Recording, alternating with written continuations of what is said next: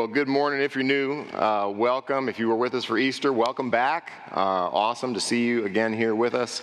Uh, we are jumping back into our series on the book of Luke. We still have, if you don't have one, we still have some Luke study guides that are at the doors, uh, either on your way out or at the doors here. If you don't have a Luke study guide, this is the next section of the book of Luke that we're in, from Luke chapter 4 to the end of Luke chapter 9 and we'll be in it for a while because Luke's a really long book.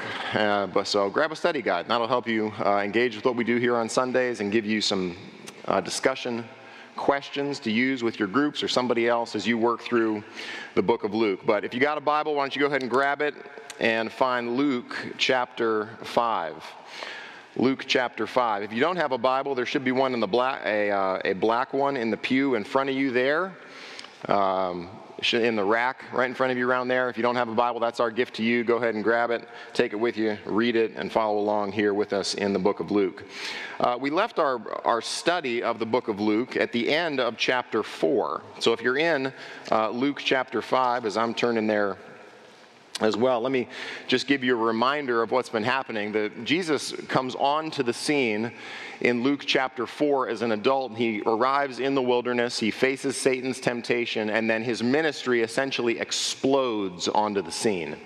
Uh, all throughout the beginning of Luke chapter 4, uh, we see Jesus rejected at his hometown. We see Jesus preaching in the synagogues. He has a ministry that essentially begins to flow out of the center of Jewish religious life, which is the synagogue. Uh, it's the area where they would teach the word and explain the word and uh, speak the word to the Jewish people. Well, at this point in the story, Jesus' ministry is overflowing the bounds of sort of uh, the religious days and the religious spaces. And what it's doing is, is moving out. As, as we saw in Luke chapter 4, a report from Jesus about Jesus starts to spread. And it starts to impact a lot of different places and a lot of different spaces and a lot of different people. And we see Jesus heal the sick, we see Jesus cast out demons, and everybody is astonished and amazed at what Jesus is doing. Uh, and today, what we're going to look at here is, is really a, a very key event in Luke's, um, in Luke's gospel because Jesus is going to encounter one of the first disciples. We've already been introduced, Peter, introduced to Peter because Peter was in uh, Capernaum, where Jesus was, and invites Jesus into his home after Jesus preaches in the synagogue. And as Jesus enters Peter's home, he heals Peter's mother in law of a fever. And then as Jesus' ministry starts to, uh, word starts to spread that Jesus is a healer, everybody shows up at Peter's house. Jesus heals everybody late into the night. The next morning he gets up. People are all looking for him. And he said, I have to go preach elsewhere because that is why I came to proclaim the good news of the kingdom of God. So Jesus' ministry is pulled uh, by his desire to preach and teach the good news of the gospel of, of the kingdom of God. What we encounter here in Luke chapter 5 is very uh, compressed in both Matthew and Mark. If you read the Matthew and Mark accounts, of Jesus calling the first disciples, it's as if Jesus is walking along the Sea of Galilee and just shouts out at a couple of fishermen, they drop everything and run after him. Uh, it's sort of a very abrupt story.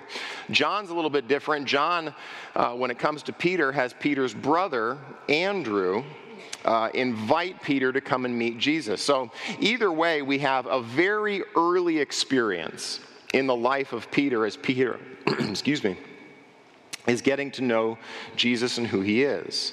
But this event is a cataclysm in Peter's life. It totally redirects Peter's entire life. By the end of this passage, Peter leaves everything to follow Christ. So the question is, why? Why is this event in Peter's life so transformative? What happens in an event like this that causes Peter to literally leave everything, leave his business, leave his partners, leave his profession, and commit everything to following Jesus? And the unique thing about Luke chapter 5 is that Luke chapter 5, as I said, doesn't happen at church. It doesn't happen in the religious spaces of the day. It doesn't happen on a holy day. It happens in a Monday through Saturday reality. It happens not when the whole church is gathered. It happens because Jesus is out and Jesus is essentially doing open air preaching. And no doubt people are coming to Jesus, hearing about his miracles, hearing about his preaching power, hearing about who he is and what he's done in the synagogue, but you're going to encounter Jesus in the Monday to Saturday. And because Christians believe that we don't just listen to Jesus' word on Sunday, right? And then just close it and go about our day. We also believe that, as the hymn says, this is our Father's world and that Christ is over all, that all things have been made through him and for him. That every space in all creation is under his sovereign, omniscient power and providential control. And when we all gather on Sunday and we sing songs and we read God's word and we hear God's word preached, one of the things that happens is you wake up on Monday morning and you go to work and your boss probably doesn't open the Bible or ask you what corporate reading you want to start with in the day. And he certainly doesn't ask when you leave to get ready to go home what hymn you want to sing to finish the workday. He might not ask you to pray for the meal. He might not really have anything to do with spiritual life. And what we struggle with as people who follow Christ is dealing with what it means to really follow Jesus Monday through Saturday. It's easy to get dressed up and shake hands and be polite and get your kids here on time, maybe certain to a degree, and show up on Sunday and sing real loud. But what do we do on Monday through Saturday? What do we do with Jesus on those days when it feels like he's not in control and he's not around and we don't know what he's doing. And I heard something good on Sunday, but what happens Monday, Tuesday, Wednesday? And what you're going to see is Jesus during the week. And what does it mean for us to not just worship Jesus for an hour on Sunday morning, to say true things about who he is and what he has done for us, that he is the forgiver of sins and the redeemer of men and women, and he calls us into relationship with himself. But what does it mean to follow Jesus Monday through Saturday? And that's what you're going to get here because Peter is going to show us and Jesus is going to show us what it means to be called into relationship with Jesus and then to reorient our life around who he is and what he's done. You with me? You all right? Why don't we pray and then we'll jump in here together. Father, for these few minutes that we look at your word, we pray that your spirit would Give light to our eyes. As the Psalms say, the unfolding of your words gives light. And we would pray for the spirit of illumination, for the truth to be uncovered before us, and that we might have the eyes of faith to see it and obey it and understand it. So, would you change us? Would you shape us and show, it what it means, show us what it means to follow you, like Peter does here? And it's in Jesus' name we pray. Amen. All right, Luke 5, verse 1. Y'all there? You good? Luke 5, verse 1. Take a look. On one occasion, Luke begins, on the back end of Luke chapter 4, uh, Jesus is compelled by his preaching ministry. He says, I, have got to go to the other towns to talk about the good news of the kingdom of God. And what seems to happen between Luke 4 and Luke 5 is really, really kind of an indeterminate amount of time. We don't know what exactly has been happening in Jesus' ministry, but as I said, it's overflowed the bounds of religious life and where they are and what they're doing and what they're talking about. And now we're going to encounter Jesus at a lake. So if you like the lake, Jesus likes lakes too. He likes to be there as well. On one occasion, while the crowd was pressing in on him, this is really the inciting moment, all of what happens here in Luke chapter 5, is that everybody is desiring to know what Jesus has to say. As Luke chapter 4 has closed, and we've seen demons cast out, we've seen people healed, we've seen seven different times in Luke chapter 4 the synagogue referred to. It won't be referred to at all here, but everybody now follows out after Jesus, who is teaching what Luke calls for us here the Word of God, literally the Word that comes from God. So, Jesus in his preaching ministry is giving us verbatim the truth about the good news of the kingdom, the truth that sinners can be reconciled to God, the truth that the spiritually poor can be made spiritually rich because of what Jesus has done for them. And as this whole crowd presses in on Jesus, you, you kind of get a little claustrophobic and you feel Jesus backed right up to the water because everybody is pressing in on him and wanting to hear what he has to say. And he's standing by the lake of Gennesaret. Well, Gennesaret is in the northwest corner of what's called the Sea of Galilee. We began in Luke 4 in Capernaum, which is really kind of the topmost part, the northernmost part of the Sea of Galilee, and just now to the south and west of it is a place called Gennesaret. So, this is what uh, the Greeks would call it. The Jews would have called it the Sea of Galilee at the time. It's the same place. Verse 2 And he saw two boats by the lake, but the fishermen had gone out of them and were washing their nets. So, these boats just so happen to be commandeered by Jesus because Jesus can take your stuff, I guess. That's allowed when he's Jesus. The fishermen have gone out of them, were washing their nets. This is a normative part of fishermen during the day. Fishing was typically done at night, and now during the day they would wash and mend their nets to prepare for the next night. Well, Jesus sees two boats. Verse 3 he gets into one of the boats, which means he can not only take your stuff, but start commandeering it. And it was Simon's. Now, this is really the key of what's about to happen in the rest of the narrative. And he asked him to put out a little bit from the land. So you have the crowd pressing in on Jesus. Jesus gets into one of the boats, and now Peter, and what we'll see here in a minute is his crew, they move out away from the shore to allow Jesus a little bit of space because as Jesus preaches on the shore, the shore is in front of him, kind of like a uh, one of these things, whatever this is called, and everybody can hear him. He's kind of all around, so he's able to preach from the shallows on the Sea of Galilee, semicircle. That's what it is. Uh, he puts out a little bit from the land and he sat down and he taught the people from the boat. Pretty simple, pretty easy so far, right? You got it? Jesus continues to preach. Jesus can take your boat. Write that down. That's good.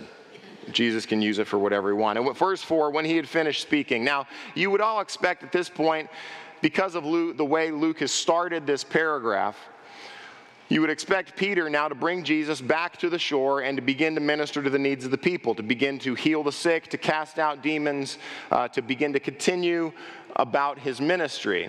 But what Luke does is very interesting at this point. What Luke does is begin this story in Luke chapter 5 with crowds, and not just a couple of people, but massive crowds. Crowds that are not uh, sitting quietly and patiently, but a crowd that is full on engaged with what Jesus is saying. They're so interested that they're pressing forward with eagerness. And then in verse 2, Jesus moves out into the boat and he talks about the people. But from this point, Luke, in kind of a literary move, removes both the crowd and the people and leaves you only with Jesus and with Peter. Now, the question is why? What has happened in this moment that Jesus has been so strategic? Jesus has been so intentional to get into this particular fisherman's boat and to invite this particular fisherman into the ministry that Jesus is called to. And you would expect Jesus to bring the boat back to land, to give the boat back to Peter, but that's not what he does.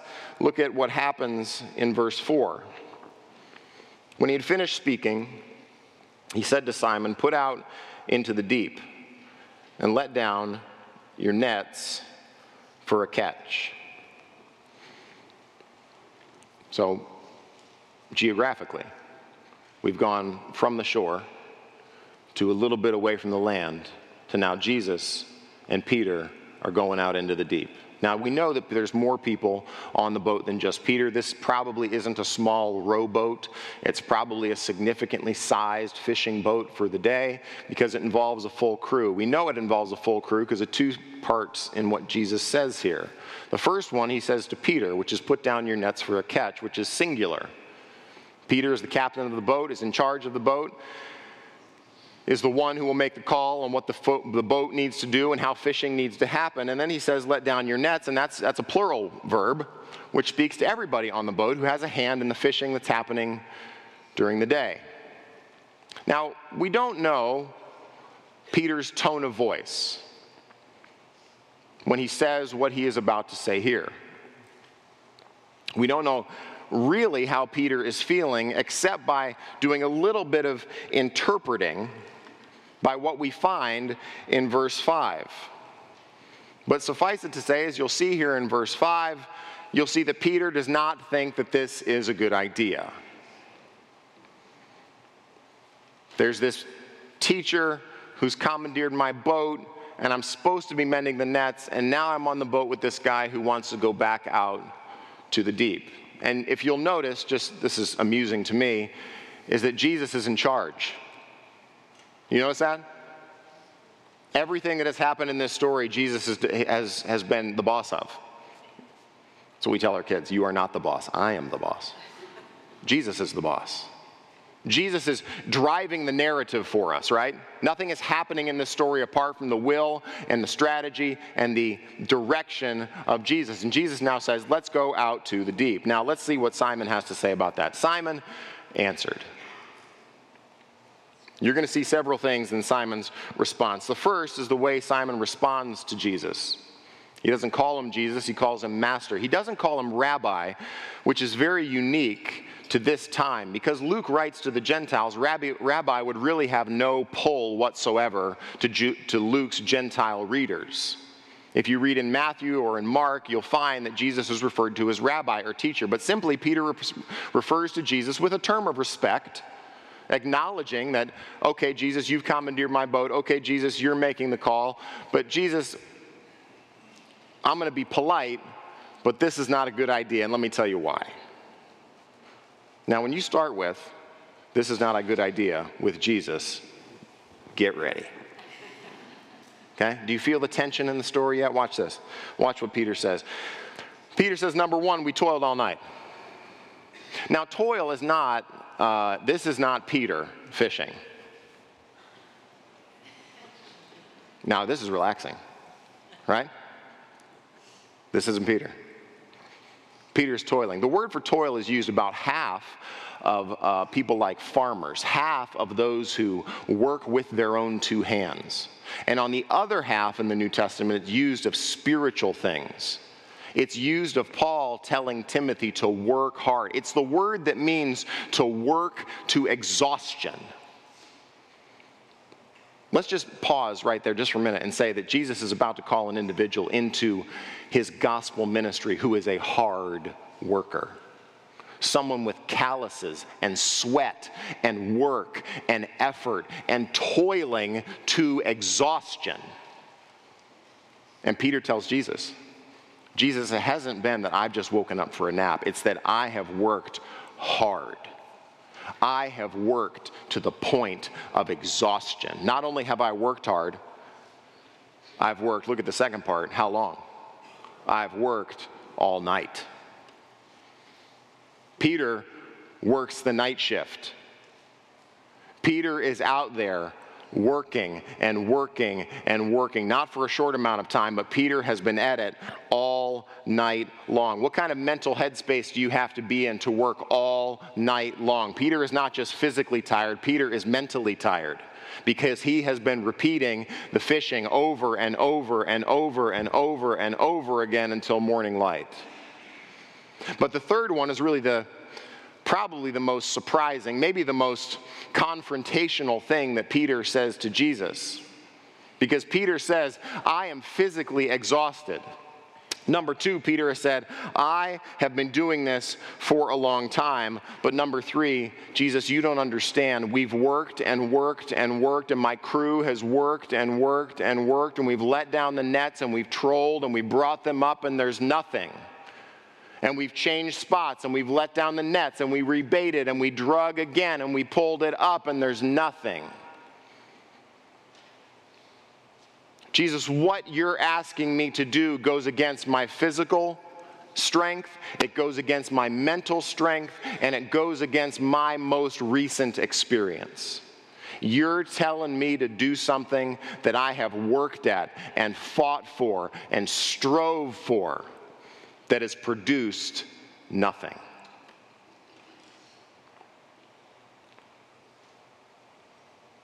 Now, do you feel where Peter is? You feel how Peter, you ever worked hard and it hasn't worked? You ever worked hard and it hasn't happened? You ever worked hard and given your heart and your soul to something? And you've done it over and over and over and over and over again?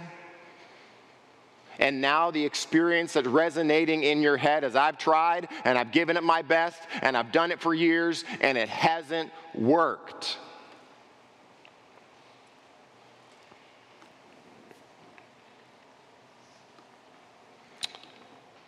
But there's a but, isn't there? There's a, in light of my experience, in light of my mental weariness, in light of my physical weariness, there's something that's more compelling to me than any of those things. There's something more compelling to Peter than any of those things.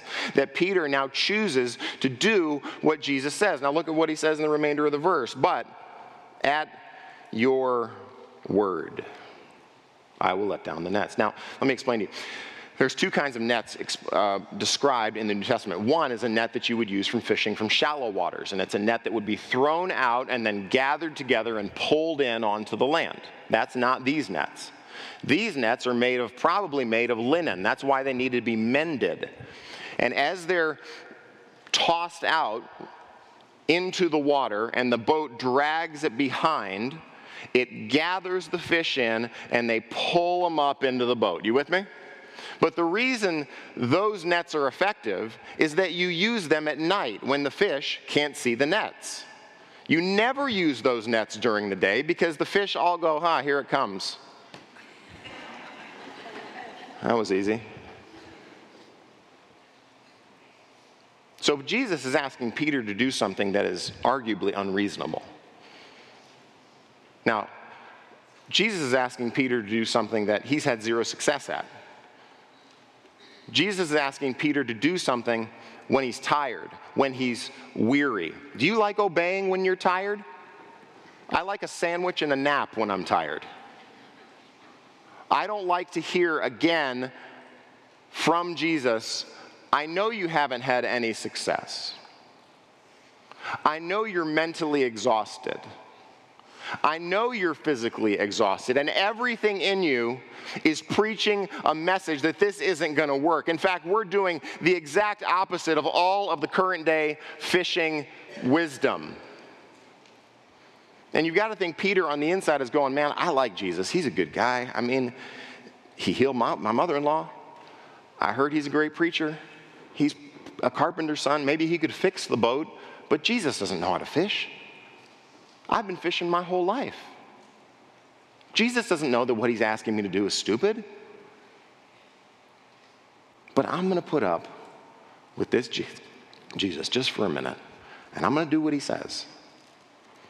So let me just let me pause before we like you know the like you know hey the fish is coming and they're going to get it and you know like the end of the story you can read it down right now and go I know where this whole story is headed. But let's just pause and put ourselves into our own story.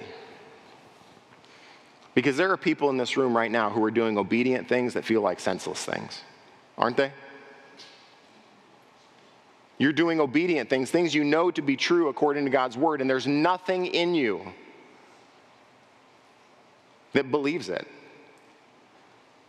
There's nothing in you that says, This makes sense because I've seen lots of success. There's nothing in you that says, I've got a lot of energy for this. See, the story is laid out in such a way for you to look at Peter and go, Peter's exhausted. Peter's a failure. Peter hasn't accomplished anything. All Peter has is his willingness to obey God's word. And listen, as your pastor, I am never going to tell you that obedience is easy. Because obedience is not easy. Christians, amen? Obedience is not easy because obedience doesn't make sense. What Jesus is asking Peter to do is to exercise faith, which is the most impossible thing for anyone to do. You're asking me not to trust how I feel, but to trust your word. You're asking me not to trust my most recent experience of failure and to trust your word, you're asking me that when I'm tired physically and emotionally and mentally to do it again?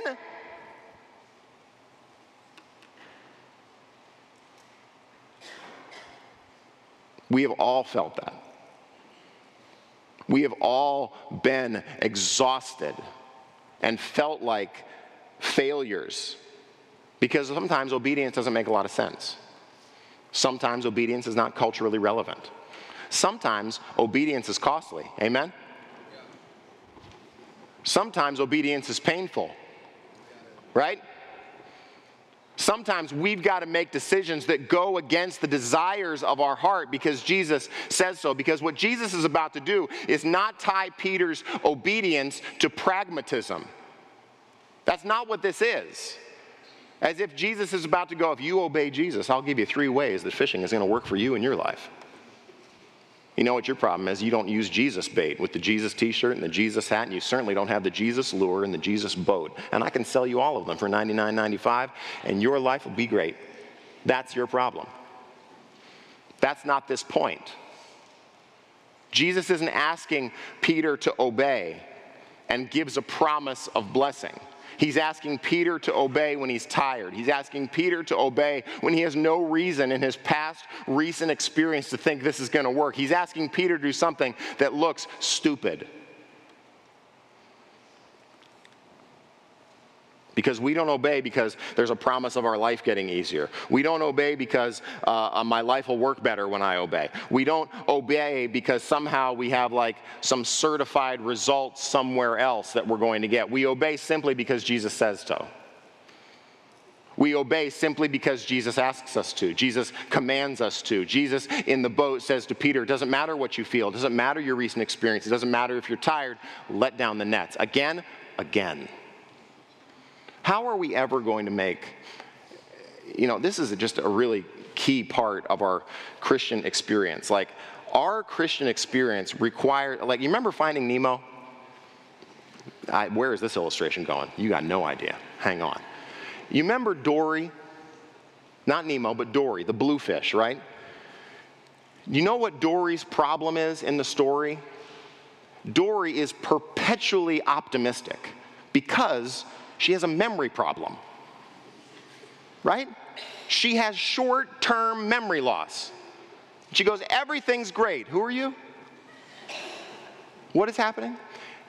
And I think we, like, we can believe so much in our past recent experience. We can believe so much in what our physical, emotional, spiritual weariness is saying that we can come to our relationship with God and go, this ain't never gonna work. And trusting you has never, never worked out. And putting my faith in your word has only caused pain in my relationships and it's, it's caused uh, difficulty in my life. And Jesus, you're asking me to put myself out there again with my coworker. You're asking me, I know I'm supposed to, I don't know, repent because I yelled at my kids, and you're asking me to do that again. That's not producing anything in my kids. You're asking me to be honest at work when nobody else is honest? Jesus, this isn't blessing my life. This is costing me something. And over and over and over again, we're being asked to obey in scenarios where it hasn't worked. Amen? Do you feel that? That we are consistently running uphill. And for Jesus to ask us to do it again, this is why does the Dory illustration work? Because we need a little bit of short term memory loss sometimes. We need a little bit of, it didn't work that time, but Jesus tells me to obey, so I'm going to. It didn't produce what I thought it would produce, but Jesus tells me to obey, so I'm going to. It doesn't feel, I don't feel like it because I'm tired. I don't feel like it because it hasn't worked. I don't feel like it because I'm exhausted. I don't feel like it because I don't have the energy. But Jesus says to do it. He says to let down the nets one more time, and it doesn't make sense, but I'm going to let the nets down one more time. I'm going to have the conversation with the neighbor that hasn't gone anywhere. I'm going to confess my sin and my relationships, and it could cost me and it's going to be hard, but Jesus tells me to do it, and I need to forget the past and obey. And who knows what Peter is feeling at this time. But Jesus is asking him to do it again, to do what he's done for hours, to do the thing that's worn him out, to bring him to do it again. Verse 6 And when they had done this, when they had acted in obedience, to Jesus' word, even though they didn't feel like it or see past recent results. When they did this, they enclosed a large number of fish, and their nets were breaking. Verse 7. They signaled their partners in the other boat to come and help them, and they came and filled both the boats so that they began to sink. This is a overwhelming amount of this is a preposterous amount of fish. This is I don't even know how many fish this I don't own a boat. I can't imagine the amount of fish you'd have to be able to put on a boat that would cause a boat to sink. Somebody do that math. Get back to us next week. Now, this is, this is an unreasonable amount of fish, right? Now, imagine if it was like six fish. What would Peter say? I mean, Jesus knows the right spot in the lake, I guess. He got lucky that one time. But there's nothing in this result that makes us go, man, Pete can fish, right? There's nothing in it. Peter is totally humbled. It's so clear that this individual Jesus knows how to fish. Amen? If nothing else, this Jesus, I mean, he can preach good, but man, can he fish. You should see Jesus fish.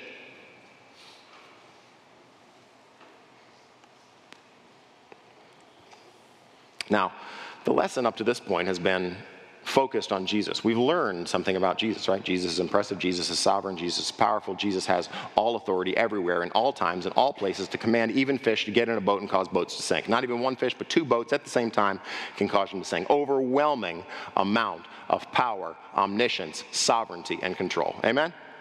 That's Jesus. But now Luke in the narrative moves and he makes us look not at Jesus, but he makes us look at Peter.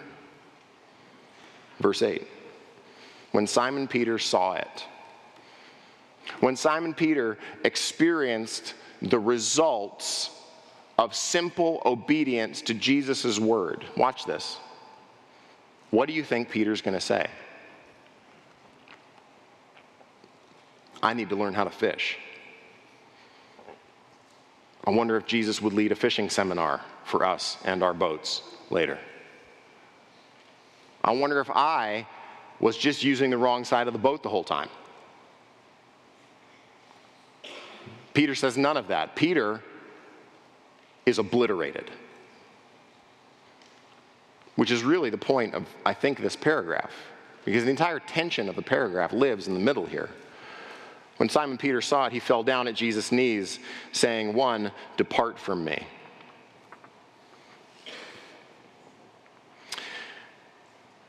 Depart from me, for I am a sinful man, O Lord.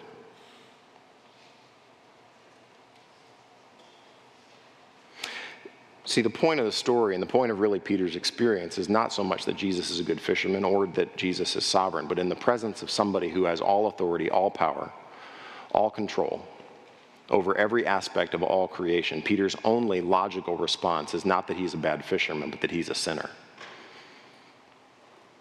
Peter has been totally humiliated. He's been totally humbled. He's totally unable to do what Jesus just did. And it's been proven by the fact of all of his last uh, late night worth of work. And Peter is, is ultimately exposed. And I want you to see Peter's theology of relationship with Jesus. What does Peter think ought to happen when a sinner encounters Jesus? Go away. Go away. It's too, he's too strong, he's too powerful, he's too wise, he's too sovereign, he's too omniscient, he's too in control. There's too much of it. He's overwhelming. This personality is too much for me. I'm not who I thought I was. I'm not as excellent as a fisherman as I thought I was. I'm totally humbled. I lay down at this person's feet. I lay hold of his knees, saying, I am a sinner. You are not. Go away. And do you watch how he changes the what he calls Jesus? What does he start calling Jesus? Master. What's he call him now? Lord. You are far different than I ever thought you were. And Lord, you and I have no business being together. And you can feel the, the emotional intensity all the way out in the deep. Alone, Peter and Jesus. Peter exposed, Peter humbled, Peter intensely aware of his sinfulness and his inadequacy in light of the person of Jesus. See, Peter's perspective up to this point is that Jesus can surely use successful people. Jesus can certainly use accomplished people or wise people or people who are accredited or people with degrees or people who are successful. But how in the world could Jesus use a guy like me? How in the world could Jesus use a sinner? How could Jesus use somebody who has a track record of failure? How could Jesus use somebody who's exhausted? How could Jesus use somebody who's at the end of their mental and emotional tether? Lord, just go away. Look at verse 9. For he and all who were with him were astonished at the catch of fish that they had taken. Astonished is, was most recently used back in Luke 4 to speak of people who responded to the authority and power of Jesus in driving out demons. So, as Luke builds our theology of Jesus Christ, up to this point, we see that Jesus has all authority spiritually over any and all demonic issues. Number two, Jesus has all authority over any physical issues because he can drive out and heal any physical uh, difficulty in, the, in, the, in, the, in humanity. Number three, Jesus has all authority and power over things like fish, over places like our workplaces. But Jesus has all authority and power even there. For he and all who were with him were astonished at the catch of fish that they had taken, and so also were James and John, sons of Zebedee, who were partners with Simon. Now, before we hear what Jesus is about to say to Peter next, I don't think there's one Christian in this room who has ever not felt that experience or we don't feel we are the people we ought to be. Or we don't feel like we don't measure up, where we haven't been exposed and felt like failures and exhausted, and at the end of our emotional, physical tether, who feel the temptation to believe our failures and our past define us. There's not one person in here when they consider the sovereignty and his power and his omniscience. I feel that even when as I studied this, I go, I, I feel like Peter does. I look at this and I, I feel my own unfaithfulness, my own lack of faith. Because if I, I wish I was on the boat and I was been like, wait till y'all see what Jesus is about to do here. I've read the end of this story. But in my own life, I, I, come to spots where I'm at the end of my faithfulness. I, I feel like a failure. I don't feel like I have it all together. I get physically and emotionally weary. And I fight the same temptations that you fight, where I wonder could Jesus use me? Does Jesus have anything to do with sinners like me? Have you been there? Do you feel that? I feel that. And what Jesus says next is encouraging to Peter, it's encouraging to me, and I hope it's encouraging to you. And Jesus said to Simon, Don't be afraid. There's nothing like feeling like a failure that causes fear to rise in your hearts. Amen? There's nothing like feeling like you don't have it all together to cause the fear to grab you by the throat and go, What am I going to do? Because I'm not strong enough, fast enough, wise enough, smart enough, financially savvy enough to know what to do in this situation. I feel like a failure. I feel like I'm exhausted. And Jesus' word to the, to the fear that must have gripped Peter's heart is the same thing he's been saying all the way through the book of Luke. The shepherds have said it. I'm sorry, the angels have said it to the shepherds fear not. Gabriel said it to Zechariah fear not. Gabriel said it to Mary Fear not. And what Jesus says to Peter is, Don't be afraid. And he doesn't say, Don't be afraid, you're a terrible fisherman. He says, Don't be afraid, from now on, you will be catching men. Does Jesus have a purpose for sinners to be used in his purposes? He sure does. Hey, newsflash Jesus only uses sinners. Right? Amen? There's only one perfect Son of God. Everybody else, the rest of us are sinners. Every single person you're going to talk to today is a sinner. Every single person in your life, all of your friend group, every single one of them are sinners. Every single one of them falls short of the glory of God. Every single one. And if there's no verse like Luke 5:10b that says don't be afraid sinner from now on, which means in Luke's gospel it means from this point on there's a new day for you. From this point on, everything is different. From this point on, the prerequisite of being used by me was actually your recognition that you are a sinner, that you are not as great as you think you are, that in fact your weariness, emotionally, physically, and your past record of failure is not a barrier to being used by Jesus Christ. It's a prerequisite to being used by Jesus Christ, right? So, can Jesus use Peter? Can Jesus use you? He sure can. Don't be afraid. From now on, at this point, you will be catching men. The word in Greek there means to catch alive. And a lot of times it was used of ransoming captives. So, in the context of a battle, they would catch them alive to be freed from that captivity and freed into a new domain. Now, could I do some preaching on that? What's Peter being asked to do? He's asked now to be a part of the greatest rescue mission in the history of the world to preach the good news of the kingdom of God. Is he qualified? No. Is he a success? Nope. Does he even know how to fish? No. Does that matter? No. Nope.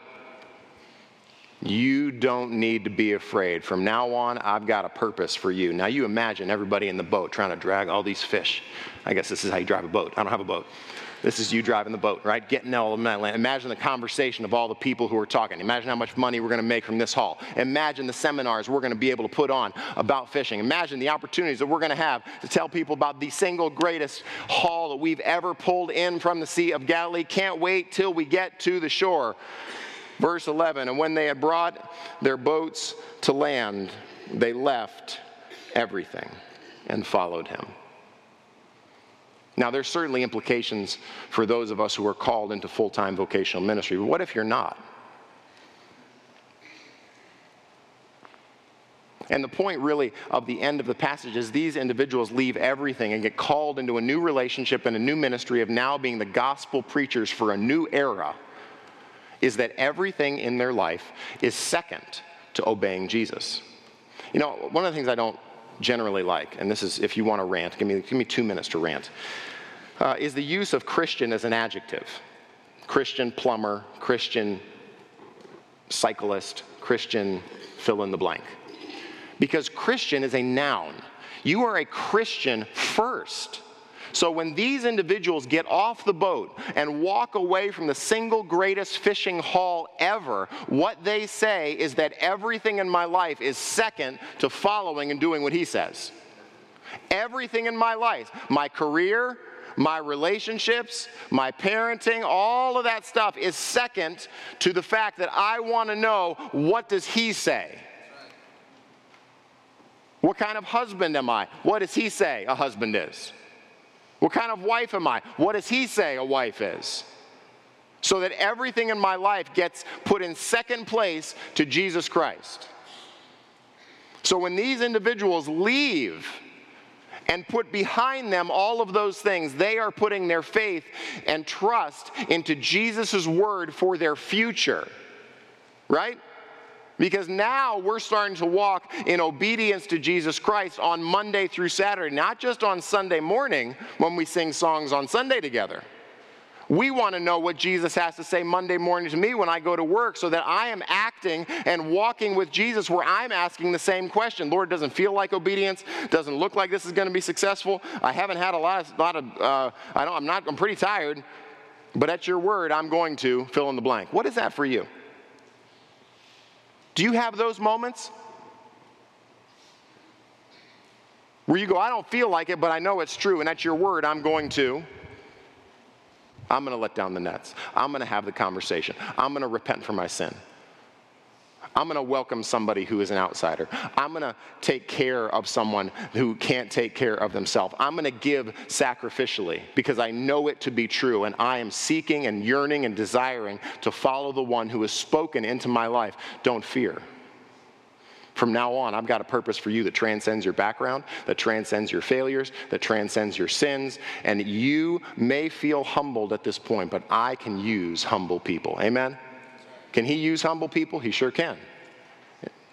Those are the people that he uses best who've come to the end of themselves and have thrown in the towel and say, God, I don't, I don't have anything to offer you but my willingness to take by faith what you say. And Jesus says, That's enough. I can use that. Right? Father, we pause and ask that we would uh, have hearts of wisdom to respond to your word, very simply with faith. That we would be the kind of men and women who act on the things that we know to be true, and that you would honor our sacrifices of faith. That we would give to you uh, lives. Father, we don't bring our understanding. I met many of us in this room, we bring weariness and we bring uh, uncertainty about our own abilities. We bring uh, a track record that feels like failure. And Father, we pause and say, we, we want to obey. Would you show us where we need to? Would you show us how we can say, like Peter, regardless of what we feel, we'll let down the nets, that your word we'll do what you say? And Father, for those who feel exposed and unable and like sinners in your presence, we give thanks that you are a God who welcomes people close. You are a God who says, Do not fear. I have a plan and I have a purpose and I haven't left you alone. And I'm going to use you. So we give thanks. In Jesus' name, amen.